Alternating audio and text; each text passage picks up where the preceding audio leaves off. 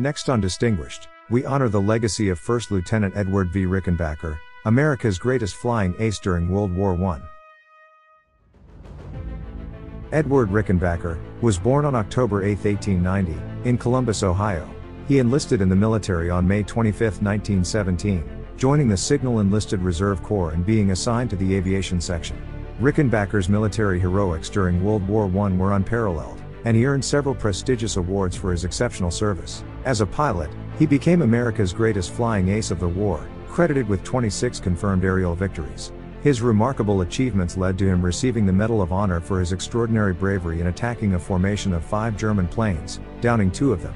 He also received the Distinguished Service Cross multiple times for his courageous actions in combat. After the war, Rickenbacker ventured into various pursuits. He returned to auto racing, and later became the president of the Indianapolis Speedway.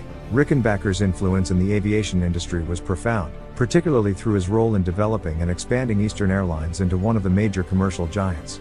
During World War II, Rickenbacker served as a non-military observer, and embarked on a mission in October 1942, to inspect bases in the Pacific and deliver a secret message from the President, to General Douglas MacArthur.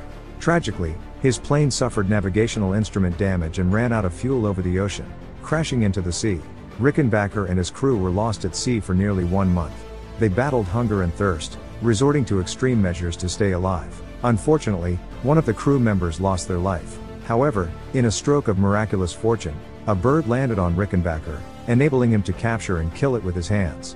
The bird provided much needed sustenance for the crew, and they ingeniously utilized parts of it as bait to catch fish, further ensuring their survival.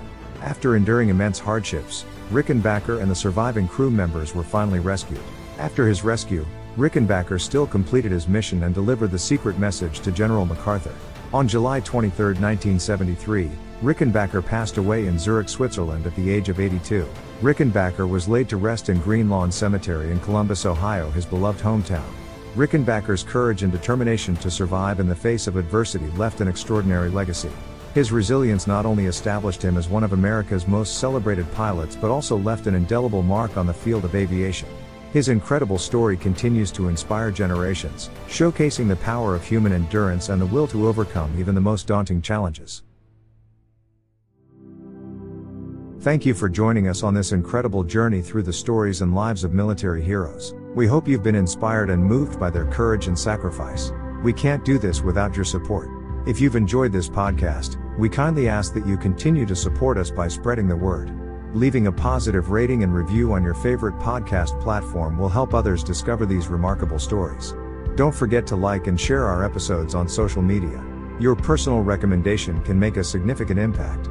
By sharing these stories, you play a vital role in honoring the bravery of our military heroes and ensuring their legacies live on. Together, let's continue to shine a light on the incredible men and women who have served and protected our nation.